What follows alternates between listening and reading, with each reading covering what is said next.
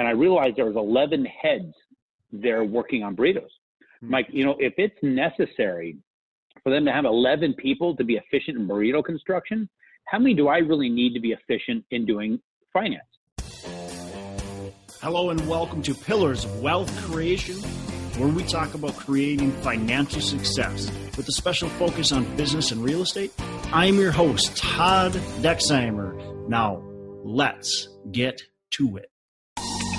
Hey, we've got the North Star Real Estate Conference coming April 24th and 25th in Minneapolis, and this conference is going to be for everyone. We're covering the gamut of real estate. If you are just beginning, this conference is for you. If you have 100, 200, 500 units, this conference is for you. If you want to get into commercial real estate, this conference is for you. And the best part about the North Star Real Estate Conference is the networking. The networking is phenomenal. We've got high performers there. We've got amazing speakers and amazing attendees that are going to be adding a ton of value to your business. We can't wait to see you there April 24th and 25th. Check it out. I'll see you there. Hello and welcome back to Pillars of Wealth Creation. I'm your host, Todd Dexheimer. With me today, I'm excited to have Aaron Chapman. Aaron, how are you doing today? Happening, Todd, man. Thank you for letting me on. And things are great, especially now that I made it to this point in my day. Getting up here was, I don't know, man. I was, it was like, uh, it, it was, it was madness all morning long. Yeah, that happens sometimes. We start the day with all intentions of having it be the most productive day we've ever had, and then it gets derailed, and we feel like nothing has gotten done. Just chaos, mass chaos sometimes. Uh, so, hey, that happens, but we're here. Let's talk about uh, some business stuff. And I'm excited to have you on. So, give our listeners a little bit about your background, and what you're doing today, and then where you actually came from, because I think that's a pretty interesting story as well.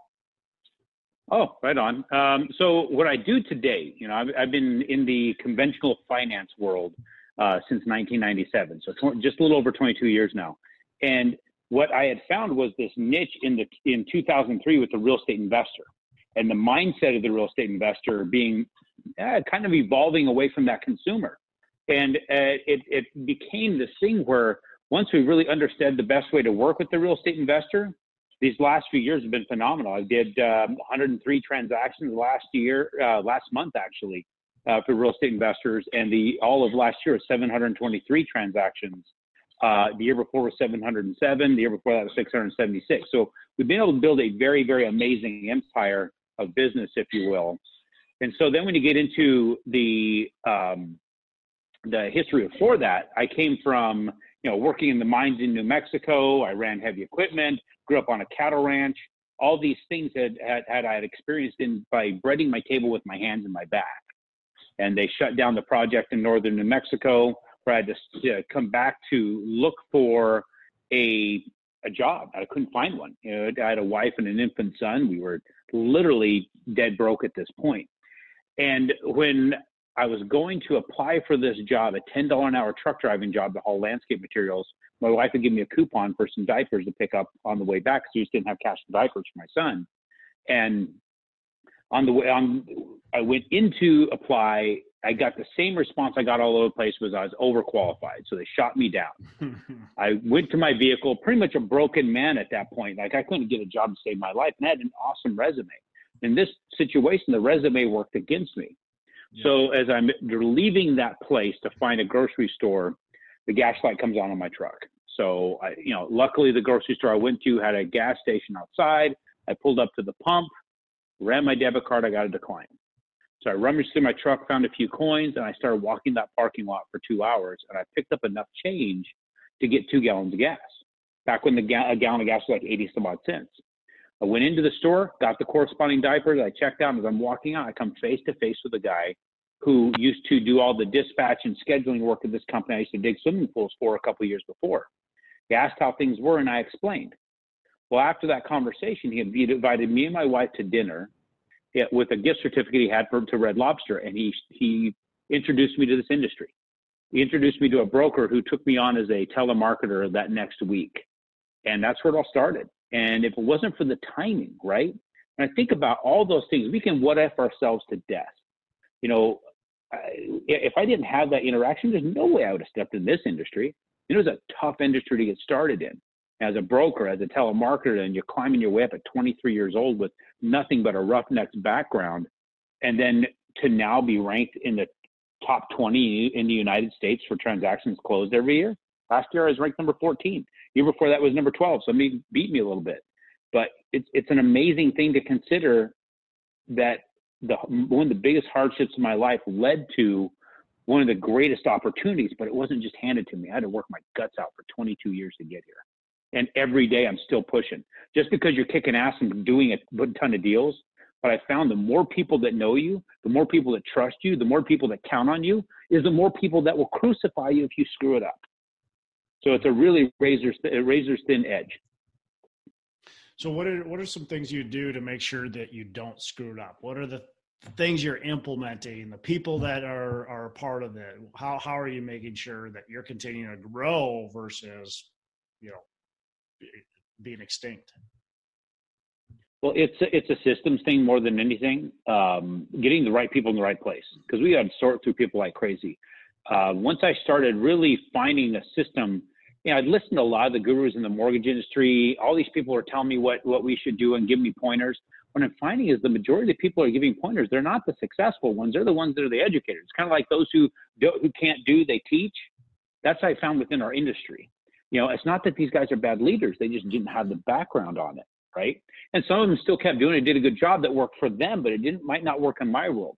So I found myself in line at Chipotle, uh, very very long line back in 2014 and as in Arizona, you know how it is in the middle of summer in Arizona.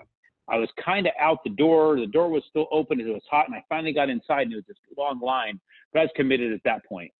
And as I stood there and waited for my turn, I started counting the heads behind the counter. It wasn't just the five people that was doing the actual front end burrito construction. It was all the people in the back and the manager walking around. And I realized there was 11 heads there working on burritos. Hmm. Mike, you know, if it's necessary for them to have 11 people to be efficient in burrito construction, how many do I really need to be efficient in doing finance? So I had one employee at the time. Her name's Ellen Schmidt, who's still with me. She's my head of operations. She's been doing this since 1985. And I started to figure out how do I take what we've got and build a an assembly line like process like Chipotle has. So now I literally have an assembly line like process with different people doing different stages, and it's the same people doing the same things over and over and over again. Very very Henry Ford like to where now we have the capacity to handle 100 transactions in 18 days. Um, and what we have is not just me and a bunch of assistants or me and processors. I have the backing of a firm who has allowed me to not only build it the way most loan originators would, but then enhance it to where I have multiple processors, underwriters, funders, closers, and a customer service person on my team. I'm the only licensed loan originator. There's 300,000 people in the United States licensed to do what I do. But I'm the only guy that I know of that has an operations like that directly within his branch. And I'm the only producing member of the uh, of that team. So getting the systems in place were, were really, really a big thing. The other was making sure you have the right people and getting people committed to the system and then also having them give immense amount of input on the growth of it. It wasn't something that's 100% dictatorship. I give them the, the latitude to say, here's the problem, here's the goal we we need to get to. How do we get there? And everybody has to spitball and come to consensus and buy into the system. And then on top of that, the people who don't want to buy in the system, the people who want to be individualized, they weed themselves out. I haven't had to let, no, I had to let a couple people go, but for the most part, we've had about five people work their way out and they worked out on their own. It was really crazy was when they left, we jumped in production every single time. So come to find out that that was cog that didn't need to be in there. And it gave us an opportunity to refocus and adjust and, and in, in adding to the personnel where that person left a payroll gap to be able to enhance and improve the systems. So that's the best part of it, just great systems. Now I'm working on, on trying to figure out the best communication platform to convey the process to all parties involved outside of us because picking you know, having to try and remember who to email every time is just it's not it's not easy we got to get a better technology and i'm working on that now interesting yeah so everybody's kind of on the same page so right now you're saying one of the one of the hardships is having all the people on your team emailing the right people and uh, communicating properly together as a whole. Is that is that what I'm hearing? They communicate internally just fine. It's the external because you know to do 700 transactions a year, you don't get it from just one person. Yeah. Right. We're getting it from dozens of different sources. Well, they have their own systems yeah. and different things that they want to see. So now it's a way of trying to figure out how do we communicate to all these people. And it's not is it the same people all the time in every deal. It could be uh, and, and, it's not going to be the same two people in every deal or the same three people. So now you got to figure out how do I incorporate three or four different people on each transaction who are not going to be related on other transactions. Gotcha. And it could be one-off scenarios. So it's such an odd combination of folks that you have to work with. So it's it's a it's a really really big task to figure out. I do have app builders right now working for me on an actual app that helps investors understand the real value of their real estate, not the not the pro formas, not the cash on cash return, not the cap rates. That is just a small metric. I'm talking about the real value, the hundreds of percent returns. That's being built right now, and I'm going to try and figure out a way to incorporate this communication communication piece in with it as well. So you've got this app being built. That's providing value to your investors, but what value does that provide then to you? Uh, it's really the more value I give to other people, the greater value that they give back to me. I've noticed that the the more I put the investor ahead of myself, well, it kind of goes back to the gold rush, right? You know, who was the mo- the wealthiest people? Who came out as far as the wealthiest from the gold rush? Yeah, it wasn't wasn't the people digging. No, it was the outfitters, right? The guys who provided the picks and shovels. Yeah. So what I'm doing is providing enhanced and better picks and shovels. And the difference is I'm not just slapping them on the ass and say, go have fun. Like, that's where the gold is. And here's all this, all the tools to help you find the gold. I ain't got time to dig. I need you to go dig. And I'm gonna give you the best tools to dig. And then when you find it, you got to come back. You got to get more tools, right? They don't just need picks and shovels anymore. Now, now, now they need heavy equipment. They need trucks. They need a mill. They need a smelter. They need a full mining operation. Who's going to give it to them? Me, because I have all that crap in the back. And if I'm sitting there just storing it because nobody's successful, I'm just stealing from them. I'm actually losing money because I'm storing immense amounts of equipment. I'd rather have it deployed. So the better I can equip them for success and point them to success, the, the more successful I become. If they start to fail, I will eventually fail, and I refuse to participate in failure. So that obviously that's one form of your marketing that you've got going on is that you are trying to provide a lot of value to investors, and in return, they utilize your services. They they come to you and they they need a loan. Uh, what other marketing? Because uh, to to do seven, what did you say? Seven hundred and thirty. Seven hundred twenty-three. Seven hundred twenty-three transactions in in a year. I mean, that's a, that's a lot of deals, right? Uh, that's that's a lot of transactions. You've got to somehow get people through the door. You've got to somehow educate people. You've got to get people to understand who you are. So take take me from the start because obviously you didn't start that big take me from the start how, how were you able to build a reputation and, and to get people to come to you versus the other whatever you said 500 or whatever loan originators that there are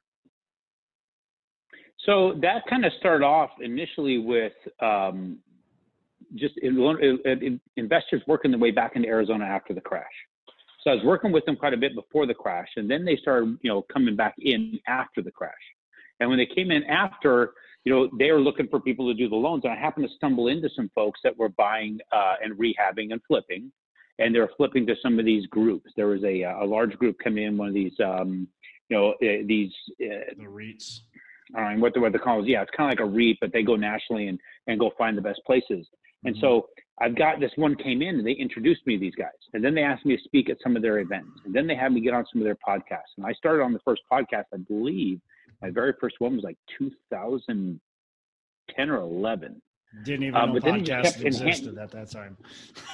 yeah, I mean, it's something like I, would heard about them doing a podcast. I mean, what the hell is a podcast? yeah, right. just this recorded thing. I'm like, how is that going to take off? I mean, yeah. that kind of seems like a waste of time, but I did it anyway because he was he was doing it, so I did it.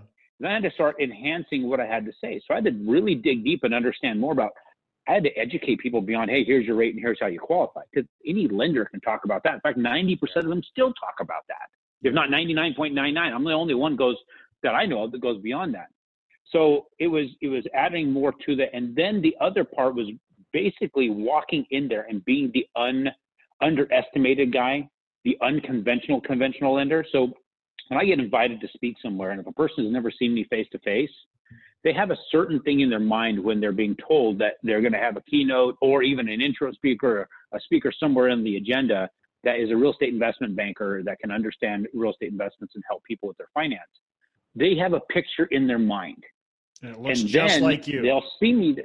It precisely. Well, it should. It should. If they if they knew what was good for them. But I I have all the time in the world to myself at these events up until the time I get introduced.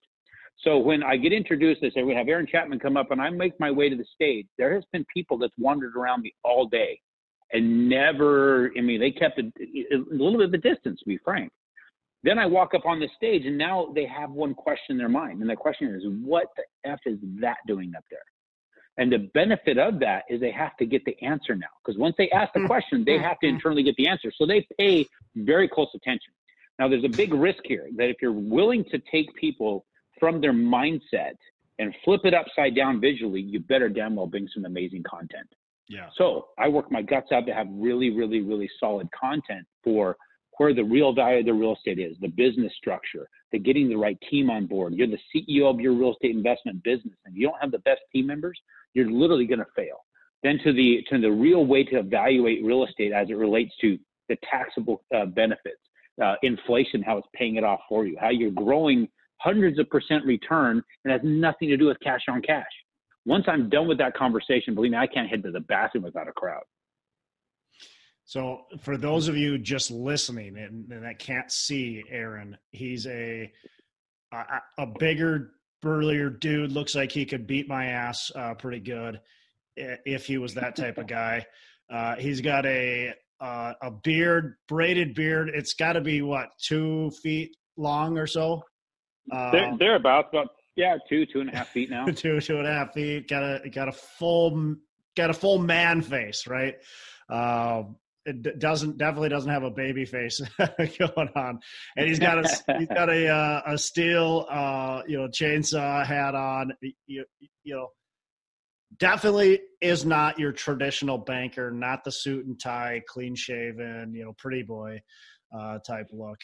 Um, so those of you can't see them, go onto YouTube because we'll post this on YouTube as well, and, and uh, you can see. It. Yeah, and you can go to my website and check it out as well. I'm sitting right there, and, and the thing is interesting. I have um, at least 13 or 14 of these shirts, half a dozen pairs of these pants, two pairs of these boots, and eight of these hats. Because this is my this this is my uniform. I travel. It's easy to travel because like. Yeah is it how many days am I going to be gone? That's how many shirts I get. That's how many uh, pairs of pants I get. I don't have any of the other stuff. It makes my life easy. Simple.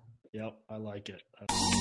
Hey, we've got the North Star Real Estate Conference coming April 24th and 25th in Minneapolis, and this conference is going to be for everyone. We're covering the gamut of real estate. If you are just beginning, this conference is for you. If you have 100, 200, 500 units, this conference is for you. If you want to get into commercial real estate, this conference is for you.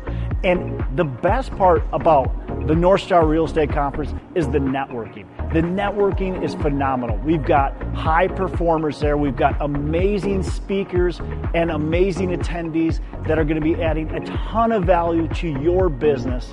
We can't wait to see you there April 24th and 25th. Check it out. I'll see you there give us a mistake that uh, you've made along the way and how have you learned from it? How has it changed your business? Man the question is what mistake? You know yeah i'd say the thing that is the greatest mistake i've ever made was getting cocky. You know 2000 mm-hmm. yeah 2002 to 2007 was just it was crazy what we were able to pull off. I was in my 20s. I was making a half a million dollars a year in my 20s, right? And I just thought somebody told me when I first got in the industry, if you if you start to once you get in there about five years, and then it just continues to go up for there. I'm like, when I hit my five year mark, it was a stupid amount of income. I'm like, can I, I, this is where it starts. Like this is where it just starts going from here. If you make it five years, this is, this is the floor. So I got really cocky with what I was doing. And I made, I, I remember saying and doing things that were just absolutely insane that I would even say and think that way. Mm-hmm. But it's amazing how when a person gets to that point, um, a header is coming. You're going to take a header in the concrete at some point. And what I've noticed about people, when you treat them in a certain way, they all can't wait to see that happen. Mm-hmm. You will draw a crowd because they want to see you take a beating. But when you treat them awesome and treat people very, very well and take care of them and you be a friend to all, when you take a header to the concrete, because it happens all the time, yeah, they're there to pick you up and dust you off, right? So that was by the grace of God that I have some that were still willing to do that for me back in 2008. So August 8th of 2008, I was heading out of town to clear my clear my head, and I jumped on a Harley. And 15 minutes into that ride, I was knocked off that bike at 80 miles an hour by a by a truck, and uh, put me shattered my legs, put me in uh, in the hospital for several weeks, crushed rib cage, you name it. I was not mobile. I had to learn how to walk again. I my memory was completely uh, wiped. I had a memory that only lasts three minutes, so I had to retrain myself how to walk. I had to retrain my brain. I had to go back to a business that was obliterated. The sources that were sending me business had left the industry. There was only two left. My mom, who's still in the industry, an awesome realtor here in Arizona, and then another one from Coldwell Banker named Carolyn that had patience with me. They'd call me up, they'd give me a referral, and then they would call me back three minutes later and say, "Did you did you call that person?" like who are you're talking about, saying write it down. They coached me through every deal. So I started carrying a, po- a pad and pen with me, and it took me about a year and a half before I started to be able to retain things that I would that I would uh, short term again. I was able to write all down. I'd have notepads, stacks of notepads I carried, and that's where I got started. As I believe that I was blessed with the divine inter, eh, eh, divine gift and accelerated education.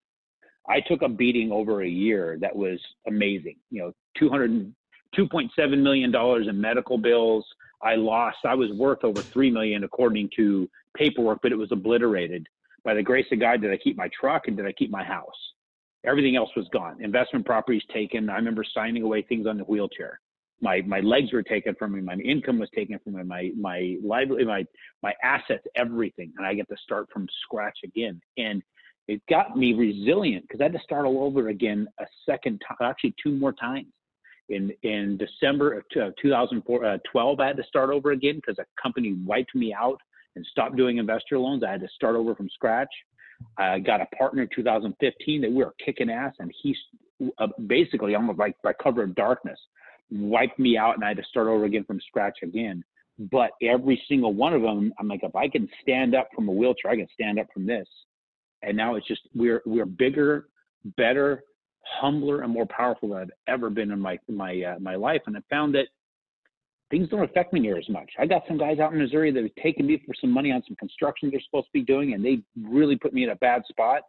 I have the financial wherewithal to take those guys apart. But in reading reading scripture, I study every morning at 4:30. I was reading a lot about the Beatitudes. Christ talks about, uh, you know, the blessed are the meek. When I realized what meek is, meek is not being this weak person walking around taking a beating from everybody. It's a person who's a very powerful individual with resources that chooses not to exercise those resources against another, or a person who has grace for another individual.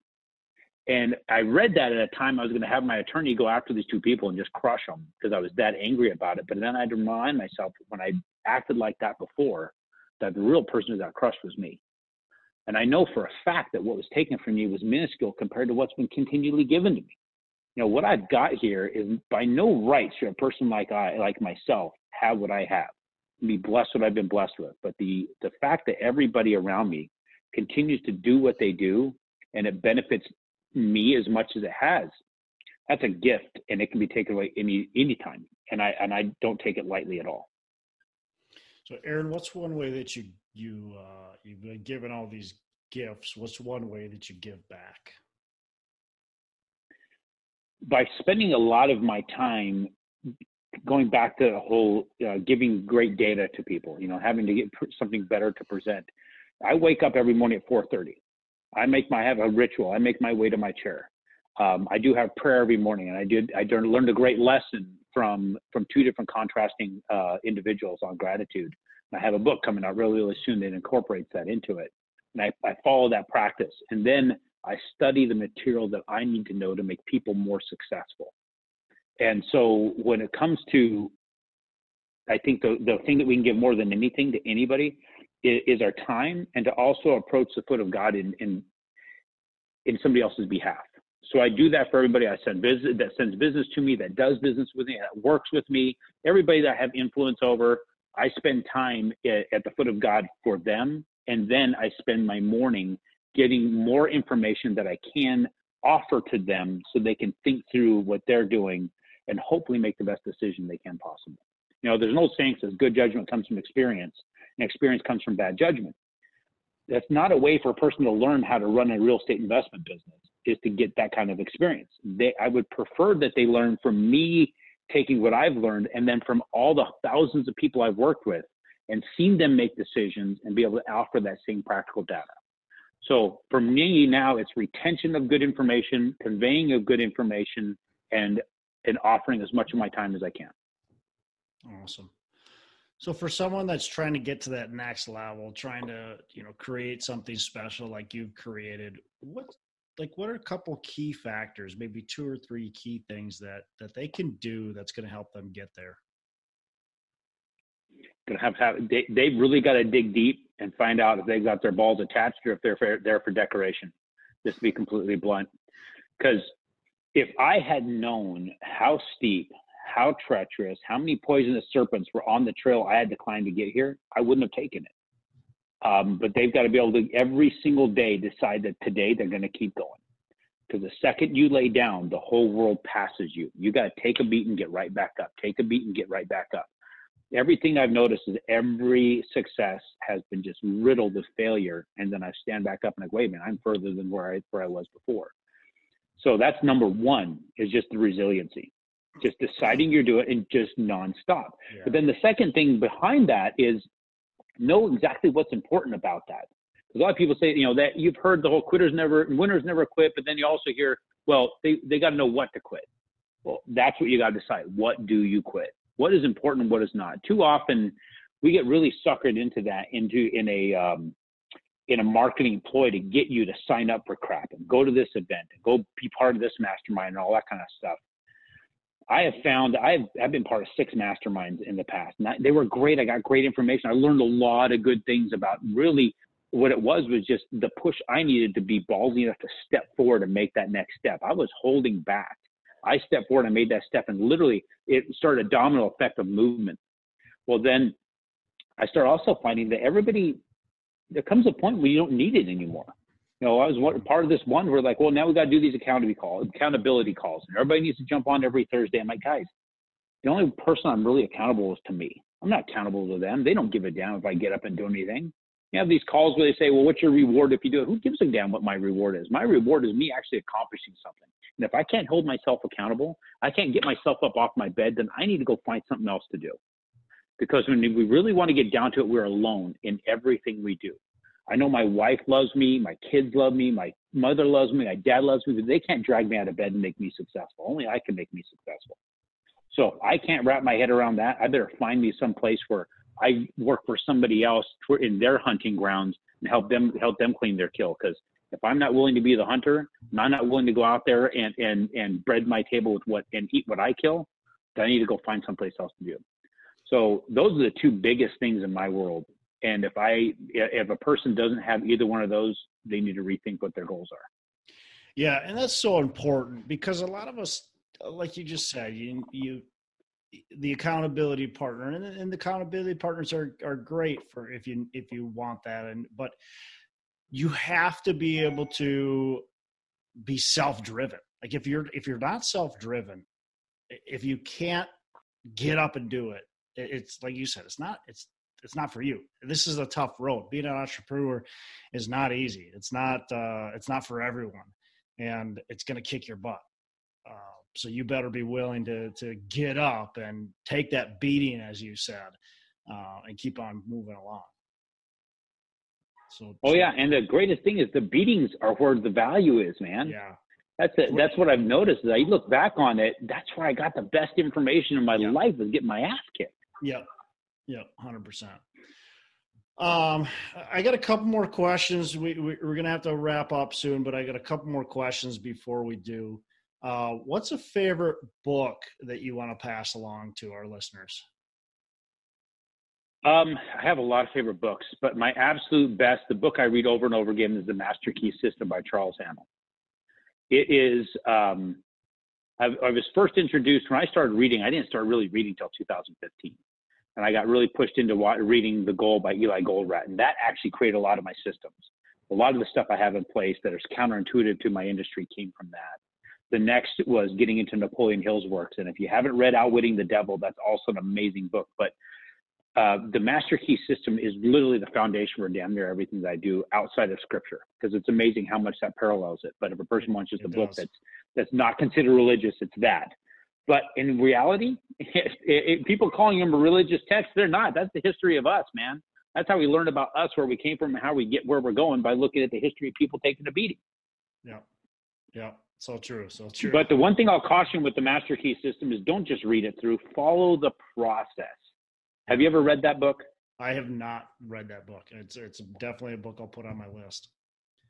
Okay, it is it is a it was a correspondence course created in 1910. So it's 24 chapters and it's literally 24 letters that go out, or is it 27? I can't remember. I just go one at a time. You do one at a time every day for a week, and every single day at the end of each chapter, you do the mental exercise associated with it. And then you go on to the next chapter once you've mastered that one. It hmm. literally trains you on how to work your brain, completely trains you how to how to take control over your brain. You know, because if you've read, you know, the you know, Outwitting the Devil by Napoleon Hill, he talks about how you know, a person being forced to drift is how we accomplish nothing. Yeah. So if you want to get control of your mind instead of drifting all day long and not being able to focus, start there. And mm-hmm. that right there has been the best I've ever seen to be able to help me control my mind and focus on what I want to have happen. I started doing that in 2016. You know, is where I started that. And from 2016, where things just started dominoing out of hand. From, you know, I was achieving 300 transactions a year in 2016 by the skin of my ass. I doubled it to 676 the next year, 707 the next year, 737, uh, 723 this last year, with 100 closed in 18 days in the last month of the year. And we're just getting started. We literally have found the foundation how to make this work. And I'm have a have dinner tonight with my team leaders to figure, okay, guys, we need to be prepared for the next run. How do we build it? And we're working on it. That's awesome. Um, and, and, so important to be involving your, you know, you know, I like what you just said there. You're having dinner, you're involving your entire team, and, and you're wanting to brainstorm ways to grow and be prepared and, um, you know, be ready for what's to come. What is to come? What are you trying to achieve? Where are you trying to take the business? So we're trying to really just get to the point where I'm my my fullest greatest and best use. My greatest and best use is not 100% looking at deals. It's making sure the team is is visible, that the whole world knows this team exists. And the only way to do that is put a put a, a bearded redneck on stage. That's why I have to do this. So I've got the, YouTube channel I'm launching. I got six books coming out. I've got all these things I'm doing. The app that I referenced earlier. Um, continue to be on podcasts. Continue to keep expanding. But at the same time, when if I can't be there to have that spitballing conversation with the real estate investor individually, I have to have people better and smarter than me at that. They may not be awesome marketers. They may not be able to get there to drag it in, but they can be amazing inside. And I've got it. My average person that's going to be sitting at that table tonight has got 30 years in the industry. And they have got a background of doing underwriting. They know how to put deals together. They help me spitball through problems. You know, and so having that team of people to take those things on while I go out there and get in the bulldozer and just pile them with business – now we got to get in the systems how to sift through that. So the deal is to take what I've got now built and build it into two, and then have two heads of those teams to take on what I do on the day to day, plus another person who kind of manages all of it, which would be Ellen, the one that's been with me for over 10 years. And then I have uh, them just duplicate the process. Yeah. And then the, the goal is not to pit them against each other. This is not a competition. This is this is basically, you know, where's five of us meeting at dinner, now six of us actually meet at dinner tonight. We got six oxen pulling one one big wagon instead of having six individual oxen with six cart going different directions. We all need to go the same way We just need to be able to pull a bigger wagon. We got 10, we've got 11 more people with us to make sure that gets done, but I need to have the leaders on the, on the right page first. Yeah. Yeah, definitely. Really cool. Um, last question before we do a wrap here. Uh, what are your three pillars of wealth creation? So one is is my posterity. Bringing my children up is my number one to understand all of this. We have to have a family meeting once a month, uh, and they got to show me what they're doing with their assets. Otherwise, they will never have access to my assets from my past. So there's that. Uh, the, the other is I, I love the infinite banking strategy. I use that and real estate. So you know, my pillars happen to be you know just the people around me, and and I can put my team in that too because they are the people around me. The other being that infinite banking, and the life insurance policies, and the places to to rotate my capital through, and then of course putting into into real estate. I mean, if that if I, I could probably put those two together, the real estate and the infinite banking, because they both feed each other. So if we want to go into a third pillar, it's just my knowledge, making sure that my brain is continually fed with greater and greater data. And I never stop learning. Uh, and it, it, doesn't have to be business text. Um, there's a lot of what would be considered religious text that I spend a lot of time in, at least three books at a time. Cool. Awesome. Well, Aaron, uh, tons of value you're able to add. I really appreciate it. Very impressive what you've been able to do and, and the story of going, you know, basically to, I mean, crazy that you were digging for quarters or chain whatever spare change you could find out you know to, to put a just a couple gallons of gas into your into your vehicle from you know now being able to do 723 transactions in a year. So uh, really cool story. I definitely appreciate you uh, telling that. And how can our listeners get in touch with you learn more about your company uh, get the education that you provide all that kind of stuff? The best just go to aaronbchapman.com a-a-r-o-n b as in boy C H A P is in Paul, M A N. Um, and so when you get there, you actually see uh, me sitting on the porch of a, a, cabin built in the 1800s. It's my office in Missouri. There's a story about that whole thing up on the website that was created by me thinking and writing something down. I ended up with. It's just amazing how that stuff kind of stuff works. But yeah. that's the best place to go. They can see all the content we got there. We can schedule time to chat uh, through there. My assistant Samantha will set up a half hour of people we need to I need to talk with to be sure that I block the whole world out and focus on them. Awesome. Well, Aaron, definitely appreciate it again. Thanks for for joining us, and you have a fantastic rest of the day. I appreciate you, Todd. Thank you very much. Hey, thanks so much for listening. I appreciate you being a loyal listener. Say, I would love to have you go on to our Facebook page and subscribe. Uh, give us a thumbs up. Go on to iTunes or wherever you listen and give us a rating and review. Don't forget to subscribe.